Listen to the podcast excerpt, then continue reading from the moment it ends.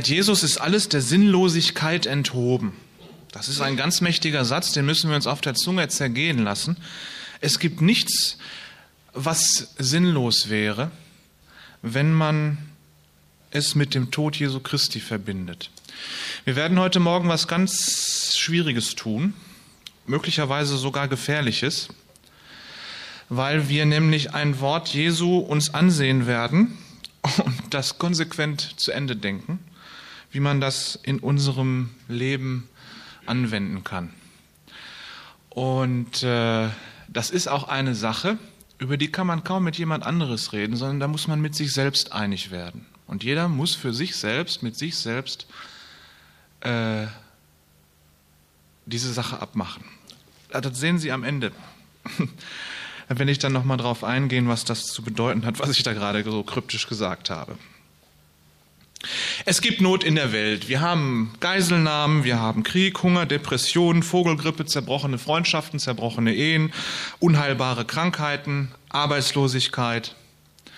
Es gibt das Sprichwort ähm, unter jedem Dach ein Ach. Das fasst das so zusammen, will sagen, es gibt kein Haus, in dem es nicht irgendeine Not oder irgendein Leid gibt. Es ist allerdings so, unsere westliche Gesellschaft ist ja durchaus darauf aus, äh, dieses Leiden zu vermeiden, nicht zuzulassen. Man redet nicht darüber, zumindest ist das nicht. Man redet auch nicht über den Tod, der so das letzte Leiden, die letzte Not ist. Oder die größte Not, wie man das immer so sagen möchte. Oder wie Paulus sagt, der letzte Feind des Menschen. Man schiebt Alte und Behinderte in Heime, damit man nicht das Leiden ertragen muss, mit ihnen zusammenzuleben, sie zu pflegen. Man treibt Kinder ab aus dem Mutterleib, wenn die Vermutung naheliegt, dass das Kind krank zur Welt kommt. Und man sagt, wir möchten ihm das Leiden ersparen, diesem Kind. Und manchmal bekommt man aber auch den Eindruck, in Wirklichkeit wollen die Eltern sich selbst das Leiden ersparen, das es mit sich bringt, mit einem behinderten Kind zu leben. Manche Menschen ignorieren ihre eigene Not. Sie sagen, ich habe keine Probleme. Und wir wissen ganz genau, das stimmt nicht. Und jemand, der seine eigene Not, seine eigenen Leiden, seine eigenen Schwierigkeiten, das, was so in ihm an Spannungen und Problemen ist, eine Zeit lang ignoriert, irgendwann kommt das Ganze wie ein riesengroßer Hammer und fällt auf ihn drauf und erschlägt ihn schier. Irgendwann muss er sich seinen Problemen, seinen Schwierigkeiten, seinen Leiden stellen. Das heißt, es ist doch eigentlich so, wir können machen, was wir wollen, wir können dem Leiden nicht ausweichen. Es ist einfach da, es gehört zu unserem Leben, es ist in dieser Welt. Manchmal kommt es uns ganz nah, manchmal gibt es Zeiten, da geht es uns so gut, dass wir noch nicht mal ähm, Kopfschmerzen vom Denken kriegen oder noch nicht mal ein Schnupfen da ist. Aber in der Regel zieht sich irgendetwas durch unser Leben durch, wo wir spüren, da ist was nicht in Ordnung, da ist irgendetwas, was wehtut, was piekst. Manchmal ist es eben auch so, dass man fast den Eindruck hat, jetzt könnte ich sterben, damit wenigstens Ruhe ist. Die einzige Möglichkeit, Leiden zu vermeiden, ist dann tatsächlich auch, mit dem Leben aufzuhören. Und es gibt ja auch Menschen, die unter so großem Leidensdruck stehen und denen deswegen die Hoffnung auf die Zukunft und die Hoffnung auf das Leben so grundsätzlich geraubt ist, dass sie sich selbst umbringen. Wir sollten da äh, nicht den Zeigefinger erheben und Selbstmörder allzu leicht verurteilen, äh, denn wir wissen ja in Wirklichkeit nicht, was sie dazu getrieben hat und wie groß die Not war, die dahinter steckte. Leiden vermeiden durch die Beendung des Lebens ist nun auch nicht wirklich mm, erstrebenswert. Da sind wir uns sicherlich einig. Eine andere Sache ist aber, wenn Leiden Sinn macht. Und wir haben gerade diesen Satz gehört, seit dem Tod Jesu und seit seiner Auferstehung gibt es nichts mehr, was sinnlos ist. Ist der Sinnlosigkeit enthoben. Und jetzt wird es eben schwierig. Sehen wir uns mal die Geschichte der Menschheit an. Da waren immer Menschen bereit, für eine Sache sich einzusetzen und auch Leiden in Kauf zu nehmen. Ob das nun Kriege waren, wo jemand äh, dem, einem übergeordneten Ziel gedient hat, dem Dienst am Vaterland, äh, den Dienst am König, es galt Land einzunehmen, Land zu verteidigen, ist jetzt mal dahingestellt, ob diese Ziele gut oder richtig waren oder falsch. Aber zumindest sieht man daran, wie äh, ein, ein höheres Ziel Menschen dazu bewegen kann, Not auf sich zu nehmen, Schmerzen auf sich zu nehmen, Leiden auf sich zu nehmen. Das sieht man bei ganz extremen, äh, ganz extrem bei den äh, Selbstmordattentätern. Die haben ein höheres Ziel, sonst würden sie das nicht tun. Das ist nicht gut, das wissen wir, aber wir merken diese Mechanik, die dahinter steckt. Frauen nehmen die Geburtsschmerzen auf sich, um ein Kind im Arm zu halten, um Mutter zu werden. Das ist ein positives Bild dafür. Die biblische Geschichte ist voll von solchen Ereignissen. Das Volk Israel an sich ja, das 40 Jahre durch die Wüste ziehen musste, um das auf sich nehmen musste, diese Wüstenzeit, um tatsächlich da anzukommen, wo sie hinkommen sollten, nämlich in das Land, das Gott ihnen versprochen hatte. Und dass das kein Zuckerschlecken war in der Wüste, das merkt man daran, dass sie zwischendurch rebelliert haben und gesagt haben, wir gehen lieber zurück in die Sklaverei nach Ägypten, aber da gab es wenigstens was zu essen und zu trinken. Also das muss eine sehr anstrengende, schwierige, notvolle Zeit gewesen sein für das Volk. Letzten Endes haben sie aber durchgehalten, um des Zieles willen das Land zu bekommen, das Gott ihnen versprochen hatte, ein übergeordnetes Ziel. Menschen, die Jesus Christus nachfolgen, die Jesus Christus ihren Herrn nennen, die sagen, wir möchten den Willen Gottes tun, tja, die sind dummerweise nicht aus dieser Welt rausgenommen. Manchmal sitzen wir so einem ganz fatalen Denkfehler auf. Wir sind so ähm, damit beschäftigt, Leiden zu vermeiden, dass man manchmal den Eindruck bekommt, naja, jetzt werde ich Christ und dann müsste das Leiden ja weniger werden. Dann habe ich ja sozusagen direkt Draht zu Gott. Ähm, Gott müsste doch dafür sorgen, dass es mir gut geht. Nur die Christen werden ja nicht aus dieser Welt herausgenommen, sondern sie bleiben ja mittendrin. Es ist so, dass Gott die Menschen, die ihm gehorchen, eben mitten in dieser Welt drin lässt. Das heißt, sie sind auch allen Gesetzmäßigkeiten, sag ich mal, äh, die die Gesellschaft anbetrifft, die Gesundheit und Krankheit und äh, das alles anbetrifft, genauso ausgeliefert wie jeder andere Mensch auch. Das fängt bei ganz profanen Dingen an und hört eben bei Krankheit und Tod und Sterben auf. Nehmen wir mal so ein Beispiel. Sie kennen sicherlich das Marmeladebrotproblem. Hm? Es gibt so einige Leute, die nicken. Also wenn man sich ein Butterbrot schmiert, schmiert und dann richtig schön fett, Erdbeer, ich liebe Erdbeermarmelade. Und dann so richtig schön dick und süß. Und wenn einem das aus der Hand fällt, wie landet das auf dem Teppich? Mit der Marmeladeseite nach unten. Und da sind Christen nicht von ausgenommen, die haben auch Marmeladenflecken auf dem Teppich. Das ist so was ganz Simples, wo man merkt, ja, also das, bei, auch bei Christen fallen Marmeladenbrote nach unten und nicht nach oben oder bleiben in der Luft schweben. Das fängt bei diesen Kleinigkeiten an und das hört eben auch dabei auf, nicht dabei auf, dass, dass auch Christen eben krank werden und Not haben und Schwierigkeiten bekommen können, sondern dass sie eben auch genauso sterben wie alle anderen Menschen auch. Und dann kommt noch dazu, dass Christen möglicherweise um ihrer Überzeugung willen sich noch mehr Probleme aufhalsen. Nämlich wenn sie für ihren Glauben einstehen und sagen, ja, ich bin Christ und ich lebe dementsprechend auch und ich will Gott gehorsam sein, dann kann damit anfangen, dass ein Mensch von seiner Familie, von seinen Freunden geschnitten wird. In äh, Lippstadt in der Gemeinde, wo ich vorher war, da war eine junge Frau, die hat sich taufen lassen und ist auch in die Gemeinde aufgenommen worden und kam aus einem katholischen Elternhaus. Und als sie aus der Kirche ausgetreten ist, aus der katholischen Kirche, ist sie enterbt worden. Das gibt's. Und wenn man sich in anderen Ländern anguckt, bei uns ist es glücklicherweise nicht so, aber wenn man sich das in anderen Ländern anguckt, da werden Christen wegen ihres Glaubens verfolgt und mit dem Tod bedroht. Dann lädt man sich noch wegen seiner Überzeugung eine Leid, eine Not auf, ähm, die sonst so nicht da wäre. Kommen wir jetzt zu Jesus. Jesus war zunächst mal Gott. Und ich weiß nicht, wie es Ihnen geht. Wahrscheinlich würden Sie das mit mir äh, teilen, diese Überzeugung, dass Gott zu sein zunächst mal eine ganz angenehme Sache zu sein scheint. Allmächtig zu sein, tun zu sein, lassen, was man können, kann und so. Äh, und dann wurde Jesus aber Mensch. Und dann müssen wir uns überlegen, selbst das ist ja schon mit Leiden verbunden. Wenn wir Lebensstandard einbüßen müssen, sei es dadurch, dass uns, weiß ich nicht, Auto ist abgebrannt und wir müssen das jetzt bezahlen. Äh, das heißt, wir haben weniger Geld auf dem Konto, wir müssen unseren Lebensstandard ein, einschränken oder Arbeitslosigkeit ist da oder sonst irgendwas. Das tut schon weh, wenn man nicht mehr so kann, wie man will oder wie man es gewohnt ist. Jesus, Gott, wurde Mensch. Was eine Einbuße des Lebensstandards, wenn man das mal so nennen darf. Und Paulus sagt, es ist nicht nur das gewesen, dass Gott Jesus das auf sich genommen hat, nun in die Menschenwelt hinabzusteigen und von einer Frau geboren zu werden. Und wir haben gerade Weihnachten vor einem Monat hinter uns gebracht, vor einem guten Monat. Und wie jedes Kind in die Windeln zu machen, das auf sich zu nehmen, sondern Paulus schreibt im Philipperbrief dann auch noch, er wurde zum Verbrecher gestempelt und ist als Verbrecher gestorben. Er wurde ein, ja, so Rand der Gesellschaft, noch nicht mal mehr Mensch sein dürfen demütigend hingerichtet werden. Haben wir gerade auch gehört, äh, verspottet werden, ausgezogen werden, nackt mitten in zwischen Soldaten zu stehen und dann hingerichtet zu werden.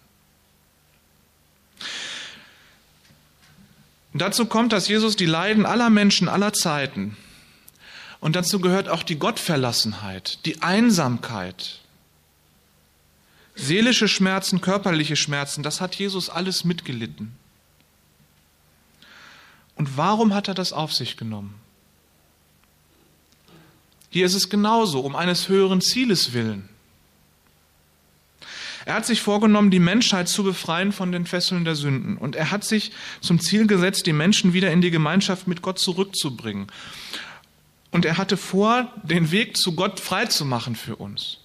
Darum ist er diesen Weg ans Kreuz gegangen. Das heißt, selbst Gott hat Leiden auf sich genommen, um dieses Ziel zu erreichen. Nun hat er sich dieses Ziel selber gesteckt, das ist schon wahr.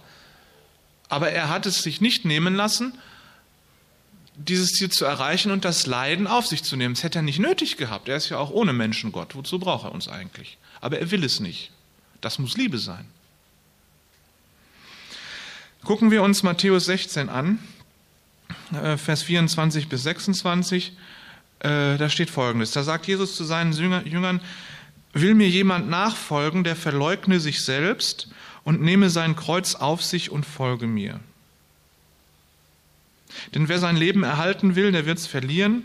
Wer aber sein Leben verliert um meinetwillen, der wird es finden. Was Hilfe ist dem Menschen, wenn er die ganze Welt gewönne und nähme Schaden an seiner Seele? Oder was kann der Mensch geben, womit er seine Seele auslöse? Da steckt das Leiden mit drin. Nimm dein Kreuz auf dich, deins. Nimm dein Kreuz auf dich und folge mir.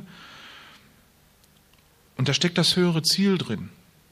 Wer aber sein Leben verliert um meinetwillen, um Jesu willen, der wird's finden.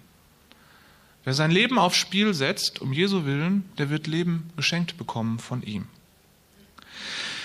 Gucken wir uns das mal an. Das alltägliche Leiden wird ja nicht leichter dadurch, dass man Christ wird. Das hatten wir gerade gesagt aber es bekommt einen tieferen Sinn. Es wird der Sinnlosigkeit enthoben.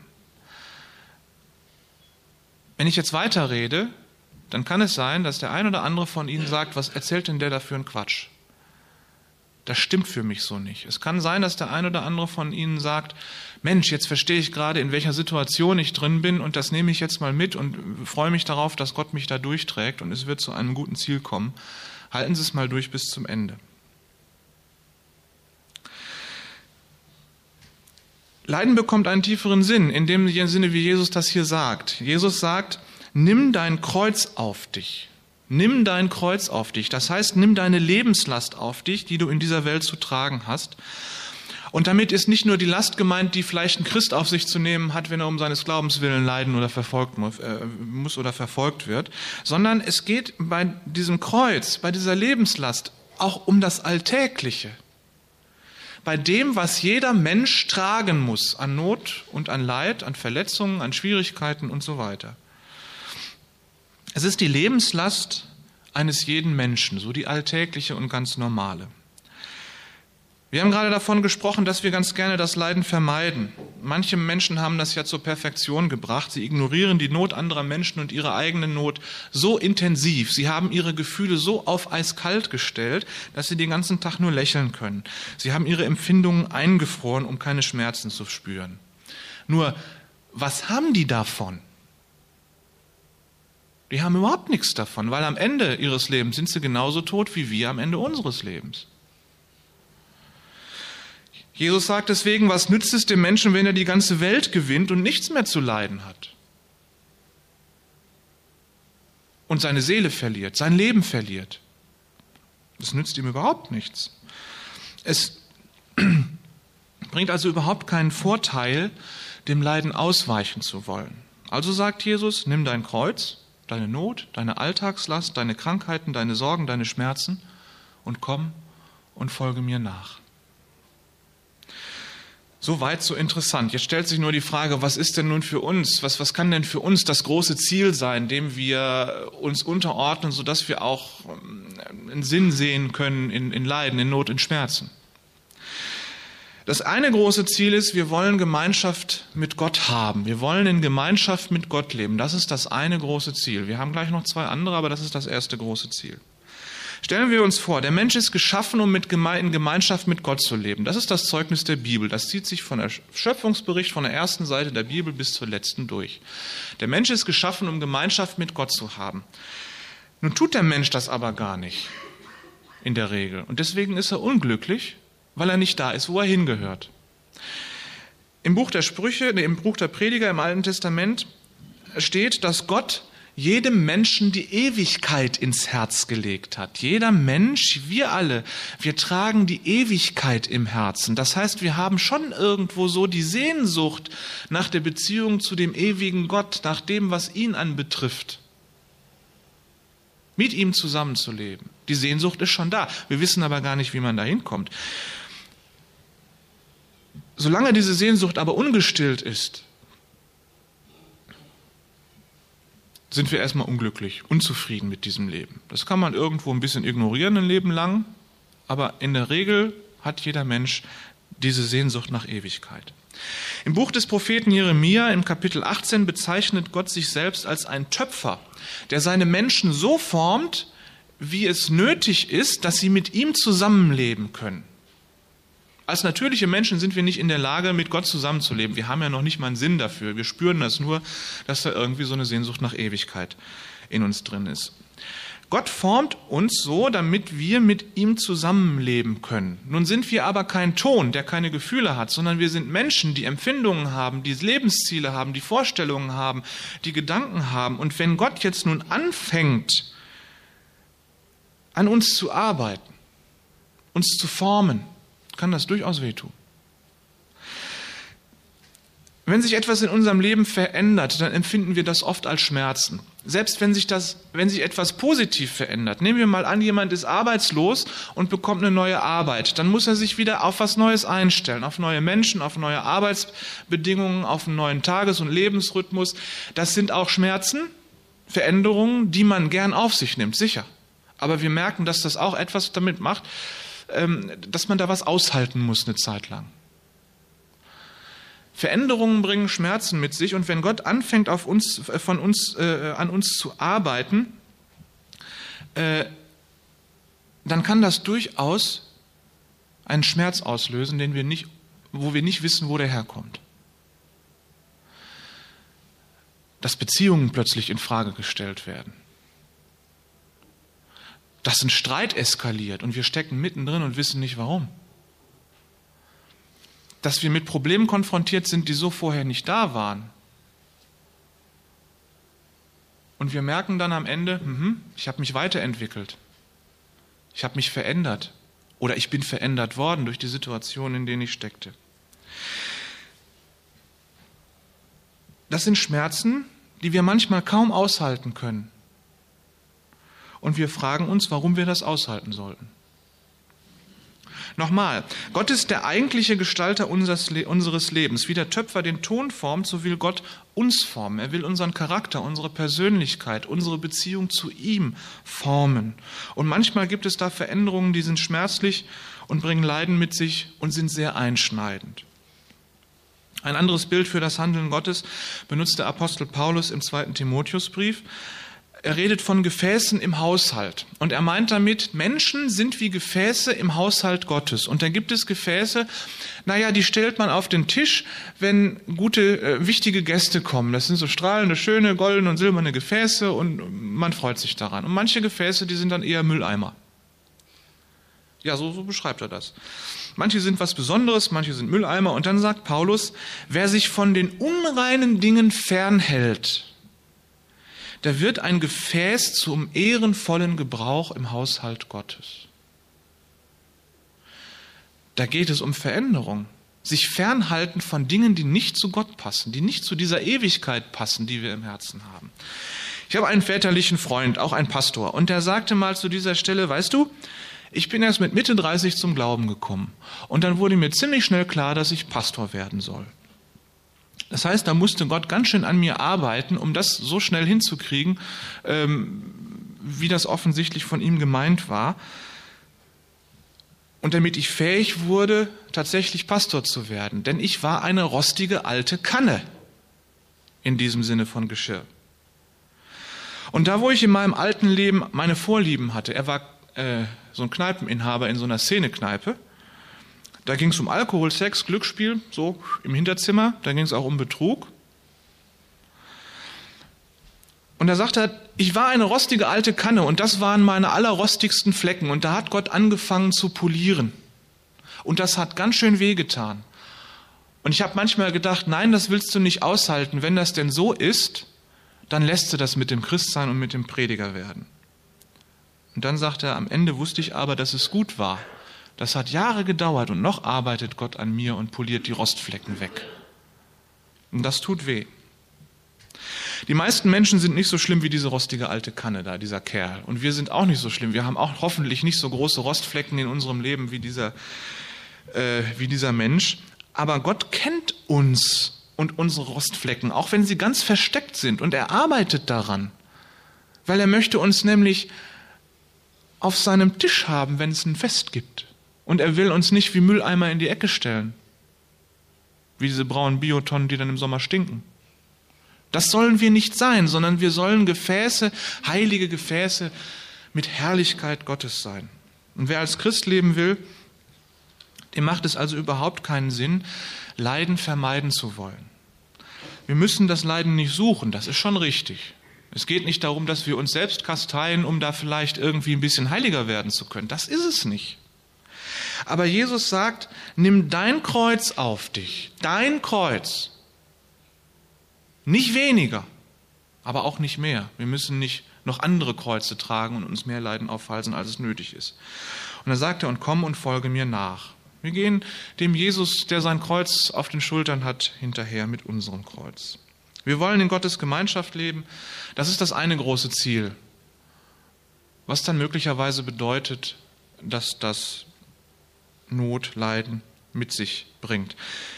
Und wir ertragen vielleicht das Leiden und manche Not viel besser, wenn wir wissen, dass Gott an uns arbeitet.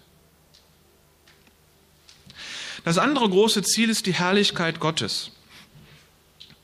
Den Menschen ist ja die Ewigkeit ins, ins, ins Herz gelegt, das habe ich am Anfang gesagt. Und in der Offenbarung des Johannes, dem letzten Buch in der Bibel, da steht eine wunderbare Verheißung, die allen Menschen gilt, die Jesus Christus nachfolgen, denn sie werden in Gottes neuer Welt leben. Und dann steht da ähm, Offenbarung 21, und Gott wird bei ihnen wohnen. Und sie werden sein Volk sein. Und er selbst wird ihr Gott sein. Und Gott wird abwischen alle Tränen von ihren Augen und der Tod wird nicht mehr sein, noch Leid, noch Geschrei, noch Schmerz wird mehr sein, denn das Erste ist vergangen. Und Gott, der auf dem Thron sitzt, spricht, siehe, ich mache alles neu. Wir sind dazu berufen, als Menschen jetzt schon hier in dieser Zeit mit Gott zusammenzuleben, aber noch viel mehr sind wir dazu berufen, Gott mal von Angesicht zu Angesicht zu sehen, ihm in die Augen zu gucken und zu sagen, ja, du bist mein Gott. Und wir sind dazu berufen, bei Gott anzukommen, wenn er vorbeikommt und unsere Tränen abwischt und uns sagt, es wird jetzt kein Leid mehr geben. Und du wirst nicht mehr weinen müssen. Und es wird keine Schmerzen und keine Krankheit und nichts geben, was dir irgendwie das Leben sauer machen kann. Das ist mein Lieblingsvers in der Bibel, denn da will ich mal ankommen. Ein Leben ohne Schmerzen und Leid und Gott von Angesicht zu Angesicht sehen, aber um da anzukommen, müssen wir noch durch dieses Leben hier hindurch. Im Evangeliumsrundfunk im Radio habe ich letzte Woche folgenden Satz gehört. Ich weiß nicht mehr von wem das war, das hat sich irgendwie, ist es bei mir hängen geblieben. So wie die Schwangerschaft die relativ kurze Vorbereitungszeit für einen Menschen ist, um sein Leben auf der Erde zu leben, relativ kurz, neun Monate, wenn man sagt, ein Mensch heutzutage kann 90 Jahre alt werden, 90 Jahre ist das 120-fache von neun Monaten. Also eine relativ kurze Zeit in der Schwangerschaft, um ein 120 mal längeres Leben auf dieser Erde zu leben. So ist das Leben auf der Erde die relativ kurze Vorbereitungszeit auf das Leben in der Ewigkeit Gottes. Gott geht schwanger mit uns. Klingt eigentlich logisch. Aber wenn eine Schwangerschaft nicht funktioniert, gibt es kein Leben auf dieser Erde. Und wenn das Leben auf dieser Erde nicht funktioniert, gibt es kein Leben in der Ewigkeit. Das heißt, es gibt, gibt, gewisse Bedingungen, die notwendig sind, dieses Leben so zu leben, dass wir tatsächlich in dem Leben in der Ewigkeit ankommen. Am Freitag, das hatte ich gerade erklärt, beim Kaffee Scharf, ähm, da habe ich den Teenagern versucht zu erklären, auf welche Art und Weise Gott Vater ist. Und da habe ich dann folgendes Beispiel erzählt. Ich bin mal mit meinen Töchtern spazieren gegangen, da konnte die Kleine gerade so laufen, so tippeln, die habe ich dann meistens getragen und die Große, die lief immer vor. Das war immer wunderbar, wir sind durch den Wald spazieren gegangen. Und äh, am Ende des Waldwegs war eine gefährliche Stelle, das wusste ich, weil nämlich da mitten durch den Wald eine Bundesstraße geht. Und äh, Sarah und die Große, die lief und lief und sie merkte, ähm, überhaupt nicht, dass da irgendwo die Straße auf sie zukam und ich merkte, dass sie nicht vorhatte anzuhalten. Also bin ich angefangen zu rennen. Habe ich angefangen zu rennen. Katharina auf den Schultern und los. Und in dem Moment, als die Sarah gerade über den weißen Strich, der am Rand der Straße ist, treten wollte, da habe ich sie dann an ihrer Kapuze an der Jacke erwischt und habe sie zurückgerissen. Und in dem Moment kam ein LKW vorbei. Puh. So, und dann kriegte ich, hatte ich diesen Schreck. Auf der einen Seite, ich hatte versucht, Katharina irgendwie, die hing da auf meinen Schultern und ich hatte die Sarah noch da am Schlawittchen und, die wirkte sie so ein bisschen. Und dann habe ich sie wieder auf den Boden gestellt. Ja, was hat die gemacht? Die hat sich vor mir hingestellt und hat auf meinem Bauch rumgetrommelt und hat gesagt, wie kannst du nur? Das hat mir wehgetan, du hast mir wehgetan, du bist böse. Das hat nicht lange gedauert, weil ich ihr dann erklärt habe, worum es da gerade gegangen war. Und als sie sich dann anguckte, was da für Autos vorbeiflitzen, da hat sie verstanden, dass das gefährlich war. Äh, und ähm, dann war die Wut weg. So wie kleine Kinder keinen rechten Überblick im Straßenverkehr haben und die Gefahren einfach nicht einschätzen können, so haben wir Menschen keinen Überblick über den gesamten Verlauf unseres Lebens, über die ganzen Beziehungen, in, die wir, in denen wir drin stecken. Das alles wirklich im Blick zu haben, das ist ja fast unmöglich. Das ist ja fast unmöglich, unsere ganzen Gefühle überhaupt nur mal zu reflektieren und zu gucken, wo stehe ich denn gerade mit mir selber. Das ist ein riesengroßes Ding. Gott kann das aber, so wie Erwachsene den Verkehr hoffentlich richtig einschätzen können, kann Gott unser Leben überblicken und einschätzen und weiß, wo wir herkommen, wo wir hingehen und wo wir gerade stecken. Und dann passiert es eben manchmal, dass wir wie ein Kind blindlings durch dieses Leben rennen. Und damit wir nicht umkommen, muss Gott uns am Schlafittchen packen und da rausziehen. Und das tut weh. Und dann stehen wir vor Gott und schreien ihn an und sagen, wie kannst du dieses Leid nur zulassen? Wie kannst du das Leid nur zulassen? In Wirklichkeit hat er uns gerade das Leben gerettet und tut es immer wieder. Manchmal muss er uns so richtig, wenn wir so kleine störrische Kinder sind, die ständig von ihm weglaufen wollen und mit dem Taschenmesser spielen und sich wehtun, wahrscheinlich festhalten. Und das tut ein ganzes Leben weh. Das versteht man nicht immer. Und mancher von Ihnen wird jetzt sagen, was ein Quatsch, was der da erzählt. Wieso muss ich so, so lange leiden? Mancher hat eine chronische Krankheit und wird sie bis zu seinem Lebensende nicht loswerden. Und das tut sein Leben lang weh. Aber so wie Sarah das nur verstehen konnte, als ich ihr das erklärt habe mit dem LKW, so können wir das nur verstehen, wenn Gott es uns erklärt. Und manchmal erklärt das uns nicht in diesem Leben, aber wenn wir dann mal vor ihm stehen, in seiner neuen Welt, dann können wir ihn fragen, was sollte das? Das ist das zweite Ziel, das wir vor Augen haben, um möglicherweise Leiden ertragen zu können. Gott will uns in seiner Ewigkeit haben und da muss er uns manchmal retten, damit wir da ankommen. Und das tut weh. Und dann ist da noch ein drittes Ziel, Und das hat etwas mit einer Lebenseinstellung zu tun, die wir heute kaum noch verstehen. Diese Einstellung wird beschrieben mit drei Begriffen. Treue, Gehorsam, Loyalität. Treue, Gehorsam und Loyalität. Wenn wir mit Gott leben wollen, wenn wir in seiner ewigen Herrlichkeit, also im Himmel, sagen wir ja immer so, ankommen wollen, dann ist das an eine Bedingung geknüpft, nämlich folgende. Wir müssen uns von Jesus die Trennung von Gott, Sünde nennen wir das, wegnehmen lassen und uns von ihm die Gerechtigkeit, die bei Gott was gilt, schenken lassen. Wir müssen ein Geschenk annehmen. Auf diesen Tausch müssen wir dann eingehen. Unsere Sünde weg und das Geschenk der Gerechtigkeit Gottes annehmen. Das hat dann, zwei, das hat dann Konsequenzen, drei Stück nämlich. Das erste ist, wir werden im Himmel ankommen. Das ist die Konsequenz dieses Geschenkes. Das Zweite ist, und da haben wir gerade auch schon drüber gesprochen, Gott wird unser Leben verändern. An manchen Stellen wird es nötig sein, dass er unser Leben verändert, damit er überhaupt mit uns leben kann. Kanne polieren. Und drittens, wir müssen uns entschließen, Gott zu gehorchen. Wir haben doch gehört, dass Gott uns rettet wie ein Vater seine Kinder und dass er uns liebt, dass er alles nur erdenklich Mögliche, äh, erdenkliche macht, um uns zu sich zu holen. Er ist selbst diesen Weg ganz nach unten gegangen durch dieses Leiden bis durch den Tod hindurch, um uns da rauszuholen. Und wenn das so ist, dann ist er doch absolut vertrauenswürdig und dann können wir uns doch entschließen, ihm tatsächlich zu gehorchen. Wir haben die Bibel. Das ist Gottes Ansprache an uns. Und so wie wir unseren Kindern die Verkehrsregeln erklären und dann auch ganz viele Bilder und Geschichten und, und, und, und, und Beispiele nennen, um den Kindern klarzumachen, wie das funktioniert. So steht in der Bibel jede Menge Beispiele von Lebensläufen drin, wo Gott uns erklärt, wie das laufen kann, wie das Leben wehtut, wie es besser werden kann, wie es gelingen kann und wie es kaputt gehen kann. Das können wir uns alles in der Bibel angucken. Das heißt, wir haben hier ein Buch voller Regeln, voller Beispiele, wie Gott uns erklärt, wie das Leben funktionieren kann und wie er sich das vorgestellt hat. Und dann können wir, wenn wir wissen, dass Gott uns liebt und es nicht nur gut mit uns meint, sondern auch gut mit uns machen will, uns entschließen, ihm gehorsam zu sein. Was spricht denn dagegen? Da gibt es doch keinen Grund, ihm nicht gehorsam zu sein, wenn wir wissen, ihm gehorsam zu sein bedeutet, leben zu können, überleben zu können. Wir haben so Probleme mit dem Gehorsam und mit der Treue gegenüber Autoritäten. Ich behaupte, in der Regel kann ein Mensch sehr gehorsam und sehr treu sein. Aber wir haben mit unserer Geschichte ein echtes Problem, weil nämlich unsere Treue, die Treue unserer Väter äh, und Mütter einmal zu sehr missbraucht worden ist und Kadavergehorsam daraus wurde. Und deswegen haben wir ein Problem damit. Aber Gott ist doch kein Kriegsherr, der seine Soldaten in den Krieg schickt und selber schön äh, äh, beim Kaminfeuer sitzt und äh, nur Püppchen übers, äh, über die Karte schiebt. Sondern Gott ist doch einer, der uns nicht in den Krieg, sondern der uns ins Leben schickt.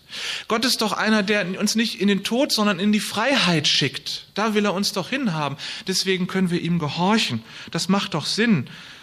Er hat doch selber gekämpft und gelitten. Er weiß doch, wie sich das anfühlt. Er schickt uns doch nicht irgendwo hin, wo wir umkommen. Gott zu gehorchen, dazu gehört dann eben auch die Loyalität, die Freundschaft zu anderen Menschen. Da sind natürlich zunächst mal die Mitchristen.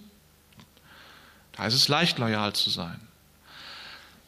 Aber auch die Loyalität und Freundschaft zu allen Menschen dieser Erde, die genauso Geschöpfe Gottes sind wie wir und denen genau das Gleiche äh, Angebot Gottes gilt, aus diesem Leben heraus, durch dieses Leben hindurch in seiner Ewigkeit an, anzukommen. Denen genauso dieses Angebot gilt von Jesus, ich nehme euch eure Sünde weg. Alles, was euch kaputt macht, das nehme ich euch weg und ich schenke euch dafür ewiges Leben. Kann sein, dass wir mit manchen Menschen nicht so gut klarkommen, weil die uns tierisch auf den Nerven gehen. Das ist nun manchmal so.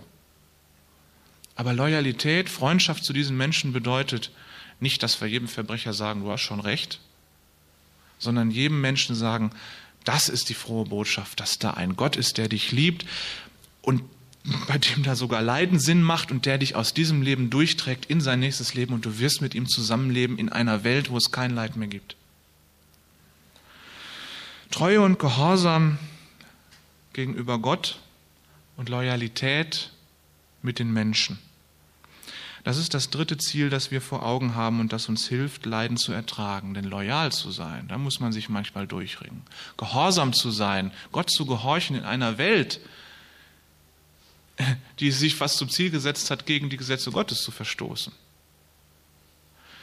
Das einfach, weil man dann der Strömung in der Welt entgegenläuft, macht das Schmerzen. Es gibt Reibungsschmerzen.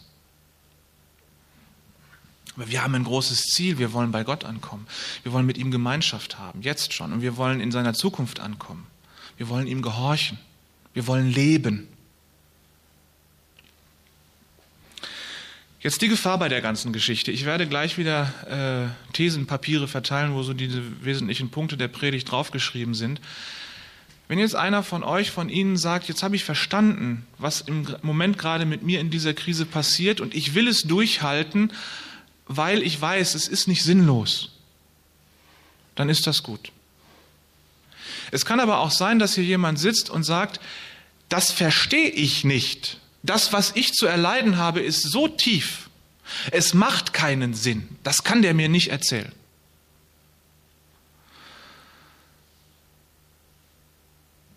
Wenn einer von euch verstanden hat, wenn einer von Ihnen verstanden hat, was das bedeutet, Jesus nachzufolgen, sein Kreuz auf sich zu nehmen und das auszuhalten, Sinn zu sehen, auch in Leidenssituationen, okay.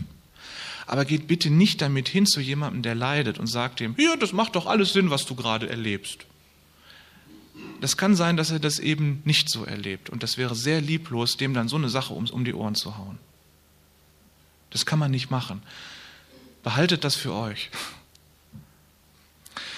Aber nochmal diese drei Punkte, die drei großen Ziele, die uns helfen können. Wir haben die Ewigkeit ins Herz gelegt bekommen, darum wollen wir Gemeinschaft mit Gott haben. Und damit das möglich ist, muss er uns reinigen und formen. Und das ist oft der Grund für Leidenserfahrungen. Wir wollen in Gottes Herrlichkeit, in der Zukunft, in seiner Ewigkeit ankommen und mit ihm da leben in einer Welt, wo es kein Leiden gibt. Und darum muss Gott uns oft aus Lebensgefahr retten, damit wir da überhaupt ankommen. Und dieses Retten, das kann manchmal wehtun und wir verstehen nicht, warum es gerade wehtut. So wie Sarah das nicht verstanden hat, als sie da beim, an der Kapuze baumelte. Wir wollen Gott gehorsam sein, weil wir wissen, dass er uns Leben schenken will und dass der Weg ihm hinterher Leben ist. Und wir wollen gegenüber allen Menschen loyal sein und das kann eben manchmal schmerzhaft sein. Aber wir haben dieses Ziel vor Augen. Wir haben gesehen, dass es gar keinen Sinn machen kann, Leiden vermeiden zu wollen es geht ja doch nicht. Und zum anderen gehört Schmerz und Leid und Not eben doch auch zu der Entwicklung des Menschen hinzu. Lassen Sie uns darum beten, dass Gott uns vor unnötigem Leid bewahrt, vor unnötigem Leid bewahrt und dass er uns hin und wieder die Erkenntnis schenkt, warum wir gerade in dieser Situation stecken, in der wir stecken, warum wir gerade das leiden müssen, was wir leiden. Dass er uns erklärt, warum das so ist, damit wir Frieden finden. Amen. Wir neigen uns zum Gebet. Danke, Herr Jesus Christus, dass du diesen Weg des Leidens gegangen bist, dass du durch diese Welt gegangen bist und Herr, wir müssen gestehen, dass uns das überhaupt nicht passt, leiden zu müssen. Dass wir das am liebsten vermeiden würden, dass wir es am liebsten ignorieren würden. Aber Herr, wir erleben, dass es nicht zu vermeiden ist. Und darum ist es gut zu wissen, dass du da bist, dass manches einfach Sinn macht und wir es ertragen können, weil wir wissen, am Ende steht deine Zukunft für uns. Danke, Herr, dass du uns die Zukunft eröffnet hast dass wir dieses Bild haben von einer Welt, in der alles in Ordnung ist und kein Schmerz und kein Leid da ist.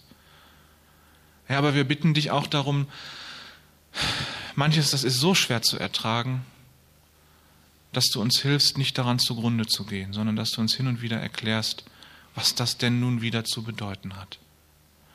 Danke, dass du gnädig bist. Und Herr, wir bitten dich, bewahre uns vor unnötigem Leiden. Amen.